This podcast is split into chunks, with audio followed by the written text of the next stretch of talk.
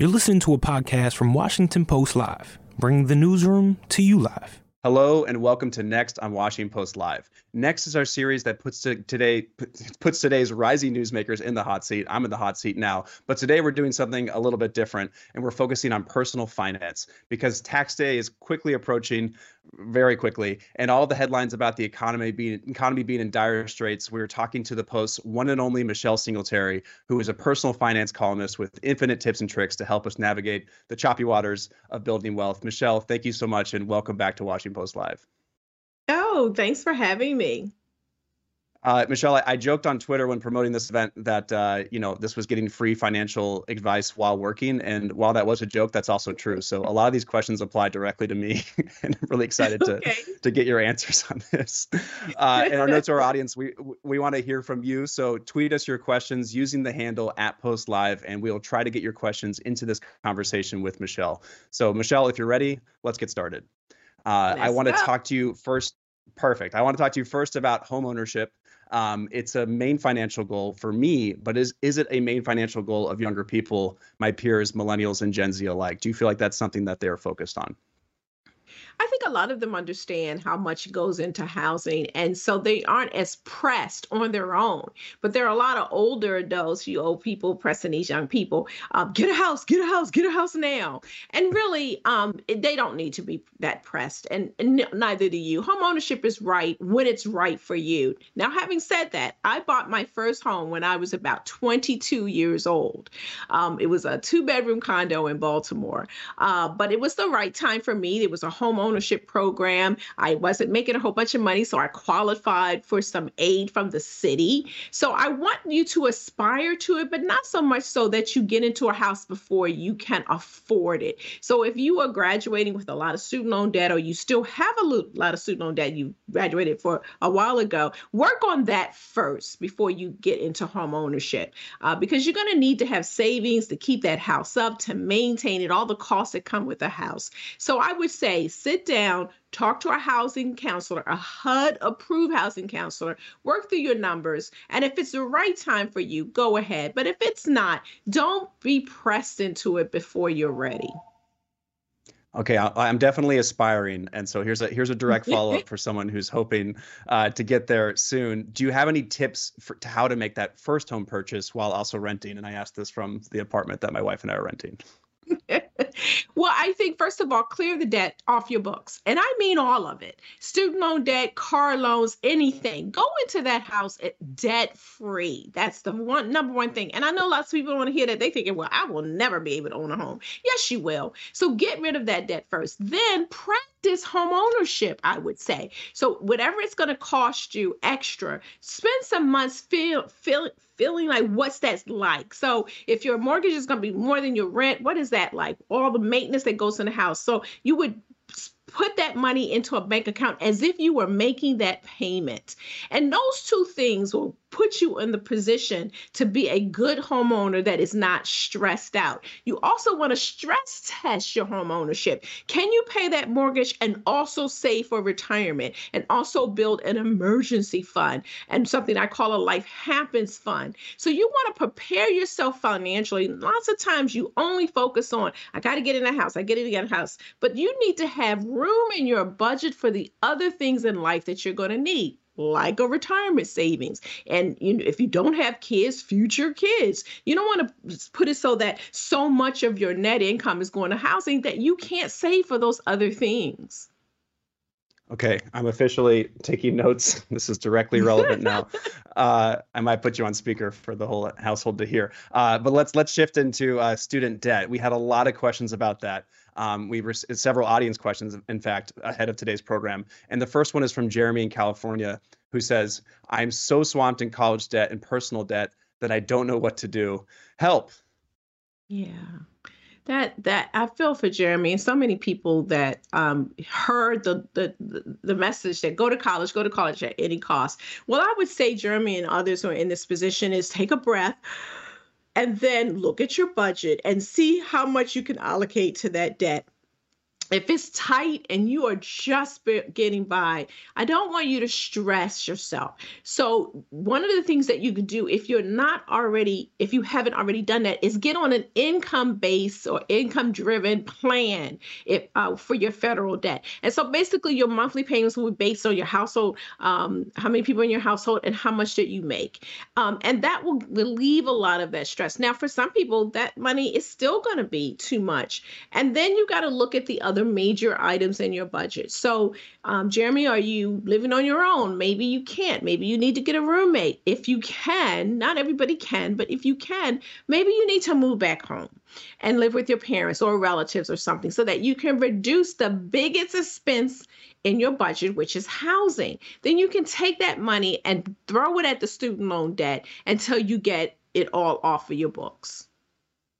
That's very helpful. And we have another audience question here. This time it's from Kathy in Oregon. And she asks, as a parent of children in their early thirties, what advice would you recommend for securing their financial futures? What are the significant considerations? I love that. And I've got kids heading towards their thirties. All my kids are in their twenties. One of them was, uh, she'll be twenty-eight soon. So she's right in that age group. You know, the thing that we've done for our kids is to teach them how to be good money managers. You know, you want to step out of the way. You don't want to keep bailing them out and doing things like that, because that's not going to help them grow to be good mon- money managers. So what we've done is we've have positioned them to make smart money decisions. We've taught them, for example, how to be good at making decisions themselves. We have a little system in our house. Whenever you want to make a financial decision, my the kids call it the yellow pad discussion. So my husband, they'll come to us, they'll sit down, and he pulls out a yellow pad, and we make a list of all the pros and cons of whatever that situation is. And it, I'm telling you, we do that faithfully, and they hate it. They hate it. They go, oh, the yellow pad. Um, but it's teaching them how to think through before you make a decision. And as parents, when your children get older in their thirties, you want to model good behavior, but you also want to gently guide them. You can't tell them because they don't want to hear from you. Um, but you, you know, you want to set up a situation where they will come to you to help to get your help in making smart decisions. And sometimes, I'm gonna be honest, I'm still a parent to those, those older twenty year olds. Like my my oldest, she got a job and she didn't want to put money in her retirement account. And I was like, you are going to put money in that retirement account. And she's living with us, so I do have some sort of sway. Uh, and one of the things we told her is that we won't charge you rent if you put uh, fifteen percent of your income in your retirement account. And she was like, bet. And she's very happy right now. I, that sounds like good parenting. Uh, my parents' version of that, our, our yellow pad was, uh, my, my dad worked at a bank. So uh, we, we got allowance in five dollar checks, which means we literally could not spend them immediately. And we had to go cash a five dollar check at the bank. Uh, but, you know, I think it helped. Uh, and on that note, uh, you know, I want to ask a little bit about the younger people entering the workforce. Um, and being financially independent, what advice would you give to people like your daughter who are relying on their parents, at least somewhat, for financial support? What would you tell them, uh, you know, going forward that they can do to, to get to a place of financial independence? I think initially it's okay to still lean on parental figures if you have, if you're so fortunate to have that. And so we've got a twenty, almost twenty-eight year old, a twenty-five year old now, and a twenty-two year old, and they're all living at home, and we don't charge any of them rent with conditions. So they all must save. None of them have debt. So they did, they all graduated from college, so they have no debt, but we're teaching them to take the, the majority of their pay, and they do, probably like eighty percent of their pay is being saved or invested. Um, and my oldest has a retirement account. She has a non-retirement investment account. Um, and the same thing with the other children. So that is how you prepare yourself.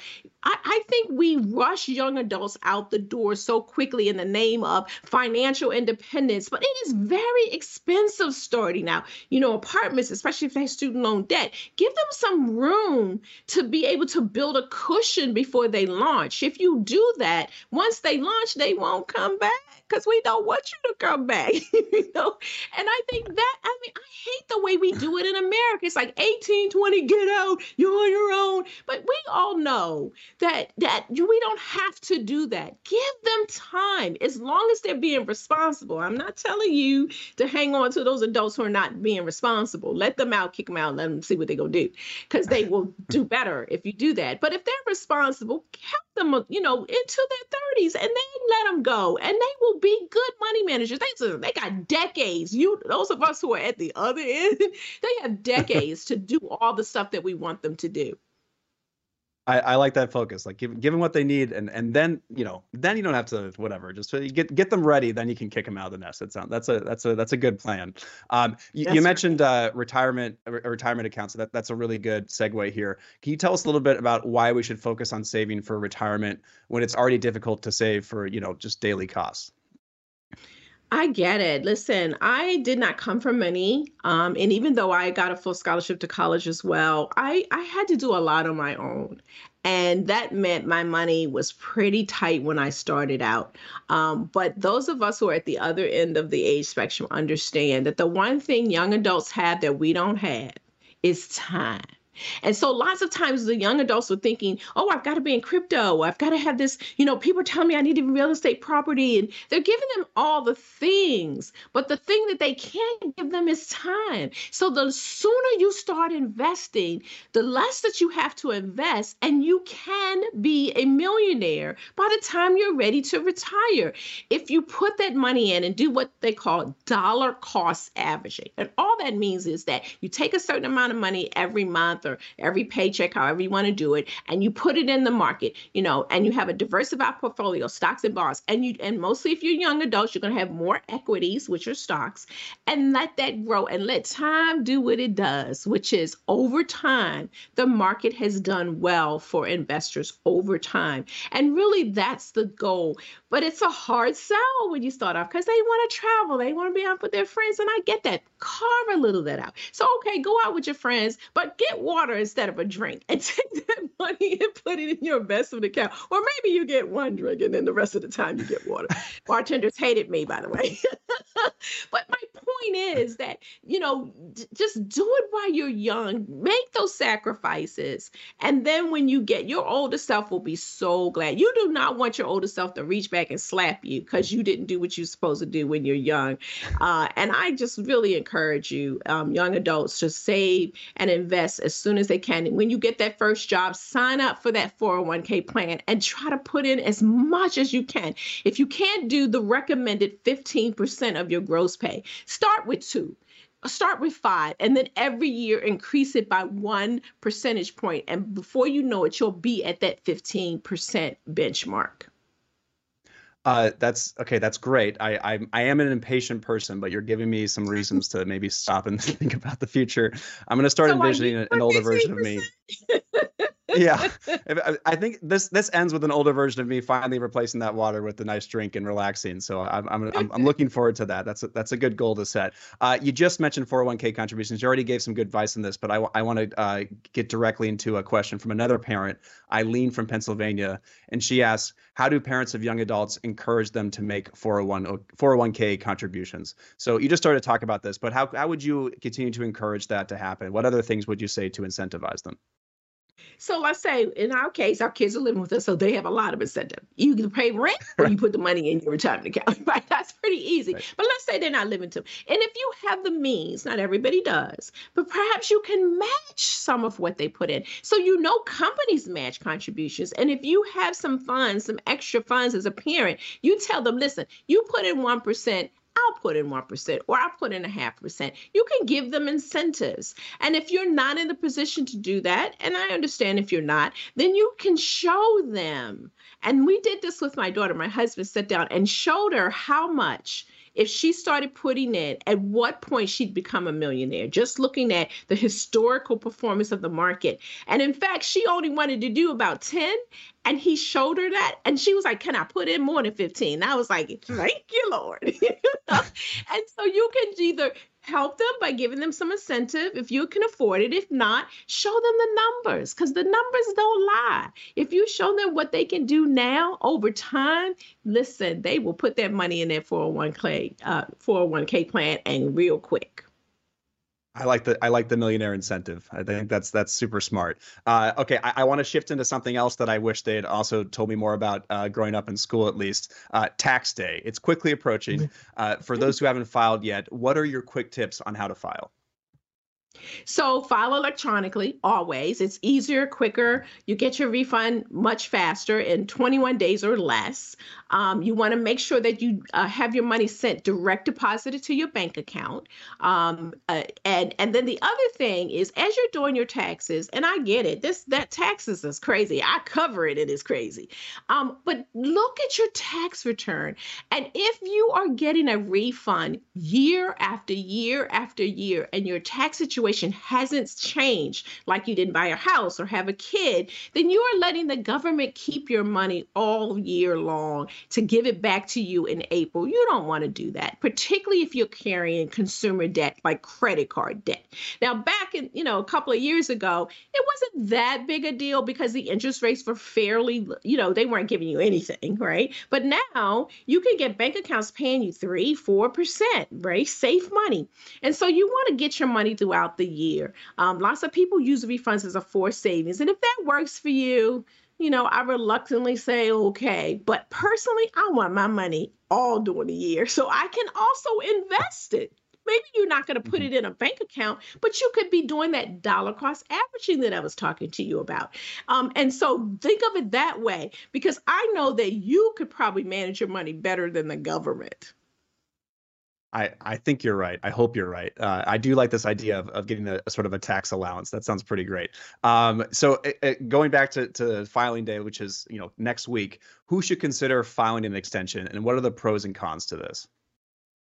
So if you haven't gotten all your tax documents, you should have, but maybe things didn't come in or you've lost them or misplaced them, um, and you're not ready to file your return, you file for an extension. And it's automatic. You don't have to give the I R S a reason for it. But here's the thing. Filing an extension does not, does not, I repeat, does not give you more time to pay. So it seems kind of crazy, right? So if you have to pay on time, that means you need to do your return and uh, uh, well enough that you kind of get a sense of how much you might owe the I R S. Then you got to make that payment even if you don't file. Um, but go ahead and do that and pay as much as you can, if not all of it, because you will Uh, face a penalty. So if you owe the I R S and you don't file on April eighteenth, and they've extended the deadline for other people who have been in these areas that had severe storms. So it's either, you know, October or July. But if you don't uh, file on time when you owe, you face a failure to file penalty, which is pretty steep. So you want to file even if you don't know how much. Even if you don't have the money, if you do have the money, pay as much as you can so that you reduce the amount that you owe in case you do your return and realize you owe the I R S some more money. So take the time to file the return, but if you owe, pay that money on the due date. Got it. Okay. Super helpful. I, I know going back a little bit, you were talking about savings and, uh, you know, whether or not you should rely on that refund every year. Can you tell us some more simple things that people can cut out of their spending in order to save substantially? You know, the big, the, the The top three uh, places of people's budget, the things that they spend on, because I see I see a lot of people's budgets, like real people budgets, because I'm one of those financial don't, experts don't that actually works with people.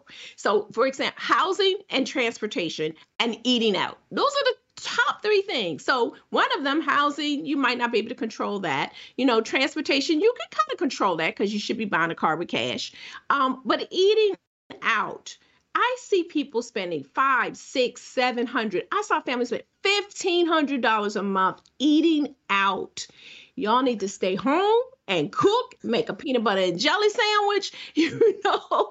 Um, and these are, you know, really smart, smart ways to find big dollar amounts. I am not going to tell you not to buy that Starbucks coffee or that premium coffee that sets your day off. I'm not a coffee drinker.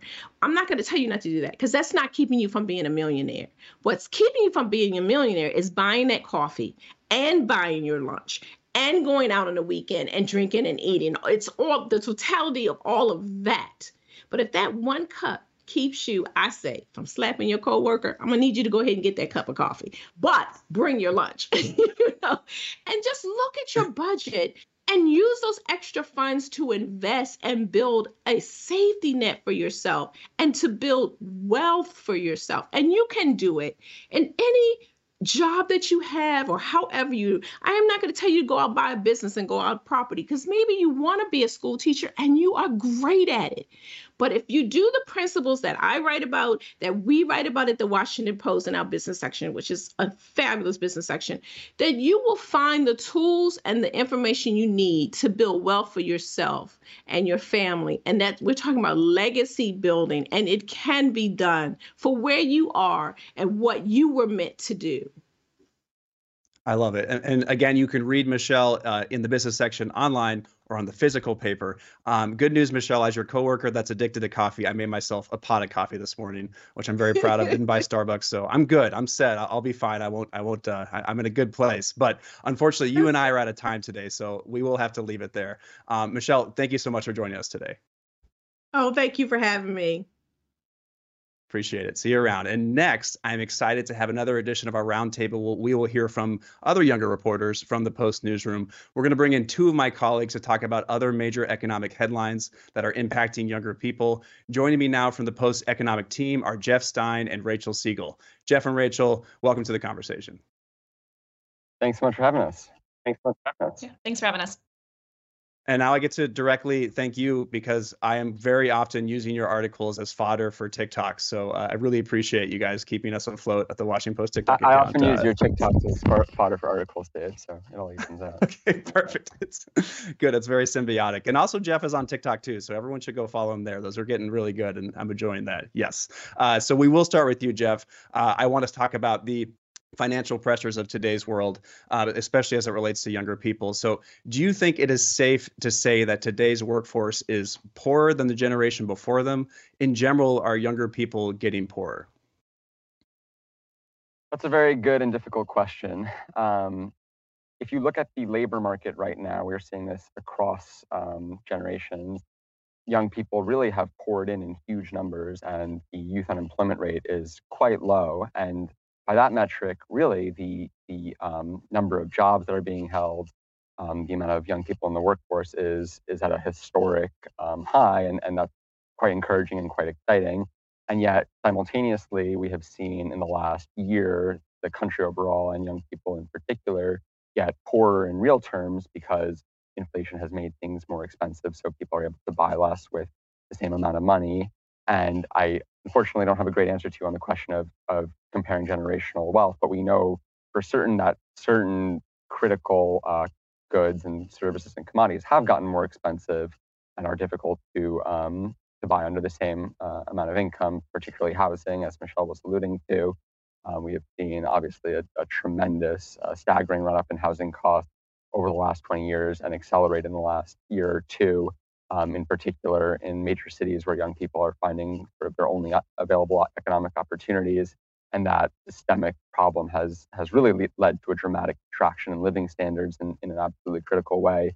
Um, that has to be counterbalanced with, we have seen the median income, um, inflation adjusted, you know, it, it has continued to go up over the last twenty, thirty years. And, and um, I think some of the rhetoric around young people getting completely eviscerated economically is a little overstated, but when we look at healthcare and housing, and obviously student debt and education costs, you put those things together, and it makes a lot of sense that, according to all the opinion polling we have, young people feel, and for good reason, I think, feel like they have been left behind by this economy, feel like there are no good answers for them, and that they are on this sort of treadmill of working and working um, and not actually advancing uh, economically. I'm hoping in this roundtable we'll find at least some answers, or maybe a little bit of reassurance, uh, though this next question may not provide it. I'm not sure yet. Uh, Rachel, uh, what is the current state of the housing market that Jeff just referenced, and especially as it pertains to younger people?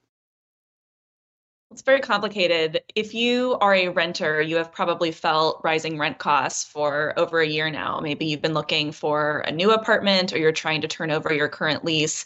And we'll talk to people routinely who say that they assume that they'll be able to stay in their same home for another year, and then find out that they're being charged two hundred dollars more, three hundred dollars more, four hundred dollars more, and that the options are limited for where else they can go. That if you go further out, maybe you'll be farther away from a job, or have to offset other costs from having to buy a car versus being able to walk to work. So that's this complicating issue on the rent side. On the homeownership side, there has also been this real push from policymakers who are trying to get control of inflation and slow down the economy to actually make it harder to buy a house.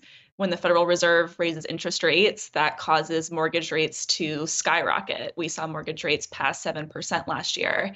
And if you are someone trying to get into the housing market for the first time, you're a first-time home buyer, you're competing in a market that has very few homes available, and you're competing with people who maybe already have equity from their current house, it's going to be that much more difficult for you to get into the market. So what we've been seeing for over a year now is people being squeezed on both ends. They're squeezed if they are in a current rental situation, then it's becoming more and more expensive. And then the option to try and move into the homeownership market is also really slipping from people's grasp. Yeah, as a millennial who played The Sims a lot growing up, I've been using Zillow uh, like that game, and I uh, keep looking for cheat codes, but I, I haven't found them yet. Uh, but still, uh, certainly something on the horizon. Uh, and also on the horizon, Jeff, is uh, retirement. I talked a little bit about that with Michelle. Um, will the people just now entering the workforce ever receive the benefit of having Social Security when they reach retirement age? Uh, it's a great question. Just as an aside, Dave, I hope you get a chance to check out the uh, S N L sketch about Zillow. I don't know if you've seen this, but like millennials. I don't think I did. This is life, I'm I'm like, literally oh, making a note. So that sounds great. Yeah, yeah. They replaced their romantic uh, adventures with watching Zillow clips. Um, That's me. The the question about uh, Social Security, I think, is a is a really good one and a, and a pressing one right now. We know that in a handful of years, the latest projections said early twenty thirties. Um, if there is no action from Congress and the White House, we will see automatic benefit cuts to Social Security and Medicare of on the range of twenty to twenty-five percent, which is catastrophic and enormous. You could see seniors see uh, dramatic reductions in their pensions, and um, people, you know, seniors going to the hospital expecting to get health care and being turned away by hospitals, which would be a scenario that I think everyone in Washington is cautiously optimistic um, will be avoided. But the problem is that as policymakers try to respond to this emerging crisis for baby boomers who vote in very heavy numbers, what will they do to the retirement benefit of millennials who um, are, I think it's pretty fair to say, are a less potent political constituency um, than, than the baby boomers? And so you could see some trade-offs be made at that point where to make the baby boomers whole, future benefits are um, curtailed or cut or for Social Security and Medicare recipients in the future. I know most of my friends, most of the people I talk to in our generation are very pessimistic. This is, I alluded earlier to this, this sort of um, staggering degrees of pessimism economically from young people. And I think this is a big part of it. They understand, even if they don't know the precise uh, actuarial tables, that Social Security and Medicare are in for big cuts and that they may not be um, seeing the level of benefits that, that are currently uh, provided. And that's That's quite a scary thing, I think, especially as you couple it with the fact that most employers have moved from a pension system to one that depends on um, privately managed um, retirement systems, um, uh, defined contribution plans and the like. And so um, you put these things together and it, it's quite a bleak picture. And I, I'll just say, you know, I think it's obviously very important that we, uh, as journalists, try to offer people the best financial advice that we can with, for the circumstances that they're in. But a lot of these questions really cannot be resolved individually. There's no number of, um, you know, um, Starbucks drinks you can skip that will really fix the Social Security retirement um, crisis. And so these are our systemic government um, level questions that we need to deal with at a macro level as well. Well, the good news is I have I have Starbucks rewards, so hopefully that'll that'll help me out in the long run. um, but uh, Jeff, you mentioned some scary things. Another another scary thing, as a millennial, I think my fellow millennials would agree, uh, is inflation. You know, I'm going to the grocery store and uh, my fruity, my cocoa, all my pebbles uh, seem to be costing more, amongst other things. Uh, Rachel, can you talk to us about how inflation is impacting impacting every aspect of daily life? Yeah, it's not just your Cocoa Pebbles, but it's pretty much anything that you would want to eat for breakfast or for dinner, or if you'd want to eat a meal on vacation or bring a meal to a friend, you'll you'll feel it there too. And it's this huge question that we are certainly thinking through, and frankly, that I think the most powerful economic policymakers are also trying to figure out what is going on with inflation. So we can give you a little bit more of an updated answer since we got a fresh inflation report just a couple of hours ago that brought some good news, and it and it brought some, you know, news that a lot of people said to make sure to take with a huge grain of salt. on the one hand, inflation is is moving in the right direction. We have fallen from the huge peaks that we hit last summer. The year over year inflation rate in March hit five percent. And, and that is the direction you want to see. There was not necessarily ever going to be a situation in which inflation just went straight from nine point one percent, which was the peak that we had last year, down to a normal level, which is closer to two percent. It was going to be a not linear and bumpy and somewhat confusing road to get there. It's just this huge open question of whether or not that is going to be able to keep up. One of the main reasons that we've seen some good news on the inflation front is that gas prices have come down since their highs from last year. We're not necessarily expecting some huge, you know, boost to come right around the corner. We're not necessarily expecting rent prices to just fall off a cliff. And there are plenty of things that could push prices in any sort of direction that make it much more complicated to know where inflation goes from here. I, I think that the question that really resonates with people too is, is how they feel about the economy and how they interact with the economy because of the way inflation is behaving. It doesn't feel good to go to the grocery store and see that your bill is much higher than you planned for or ever intended. It doesn't feel good to see that your rent is going up when you don't necessarily have another place to go. And these are all things that really sour people on the economy, even when there are reasons to be optimistic, even if maybe you would be able to get a job or push for higher pay or have some sort of leverage in the way that you wouldn't have a couple of years ago. Inflation is this really psychological phenomenon in the same way that it's an economic phenomenon. And that's why it makes it really difficult to say, well, what's going on there? It really taps into a lot of different things. Yeah. And uh, you just you just kind of mentioned the the aspect of just having a job and if you're able to get one. And Jeff, I want to ask you about that because you know you can't retire if, if you don't. If, yeah, if if you don't have a job. Uh, so can you talk to us uh, about today's job market and how that is impacting the broader economy? Yeah, as as Rachel was alluding to, um, the job market has been really white hot in a level we haven't seen for a very long time. We've seen um, employment rebound really to close to or, or above now pre-COVID levels. Um, the unemployment rate has been at you know below four percent for um, several months, and that's been a huge um, talking point for the Biden administration. That um, you know th- this is just a, a, a job seekers market. We've had the number of quits, people who are um, leaving their jobs um, and finding employment elsewhere, has been at really like unprecedented levels the last um, several years, and the number of job openings relative to job seekers has continued to be extremely high. Um, we're in a this difficult position now where the Federal Reserve is trying to cool the economy. Rachel has done obviously amazing work covering this, but um, as the Federal Reserve tries to um, tamp down on inflation, people in the administration are very nervous that um, this fight could go too far and lead to um, this this um, talking point, this, but also this genuine achievement of the Biden administration, this hot labor market to um, go away or to some degree be mitigated. And as we look to twenty twenty-four, Biden is is quite um, sensitive to the you know political accusation and, and the attack that he's been um, increasing inflation. That that inflation is his fault. Obviously, there's a lot a big debate about the extent to which that attack is true. But insofar as he has been able to counter with the jobs message and and the unpre- unprecedented job growth in response to the economic downturn, that has been a really effective counter counter punch from the administration. However, if we see um, the Fed pushed the economy into recession to cool down inflation, the administration could lose, um, not that this is the key or most important element of it, but that that that political dynamic is real um, and something to watch for as we head into twenty twenty-four and, and the campaigns start to ramp up. Well, uh, to bring the, to bring the mood up a little bit in this roundtable, because I know we I know we can do it. Uh, you know, Rachel, you mentioned you know at least gas prices, they're getting lower. That's something. Uh, Jeff, you both have talked about how the, the job market's looking better. Uh, you know, hot, red, I think you said red hot. Uh, so that's something good. What else can we be optimistic about in today's economy, Rachel? I think that one of the things that's been most difficult to wrap our arms around over the last couple of years is just how confusing and murky things are. When we were in the thick of the pandemic, it was so hard to read what was happening in the economy. It was so hard to get a real confident sense of whether data that policymakers were looking at or that economists were looking at was right.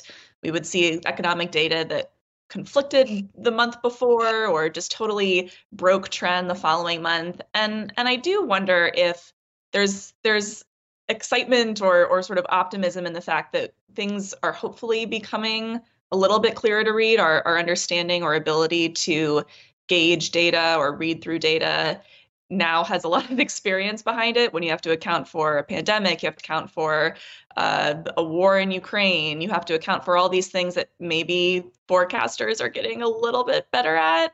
I guess that's maybe a way of saying that I think it would be a real lift for all of us if things were just a little bit less confusing. Um, but that would certainly make it better to say, well, you know, we know the labor market is growing. We have an expectation that the economy itself is going to grow this year, that even as the Federal Reserve is trying to slow things down, that we're not necessarily barreling towards a recession and might actually end the year on, on a little bit of a higher note. And the overall sort of point of optimism here is that there are a lot of much worse situations that could have played out by now. Oftentimes when you have interest rates that go really, really high, really quickly, that has a lot of consequences that just haven't materialized yet. We have not hit a recession. We have not seen signs that suggest we're barreling towards a recession.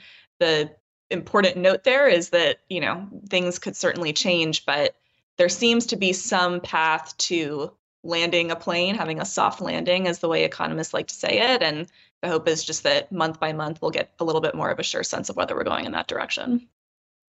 That, that's great. And I think we're, we're going to land the Washington Post Live plane right now. But I will say, you know, you talked about confusion. I think you guys gave me some clarity, so I feel less confused. So I'm feeling more optimistic. So uh, thank you both for that. Uh, we are out of time for the day, though. So Jeff, Rachel, thank you for joining me here on Washington Post Live. I really appreciate it.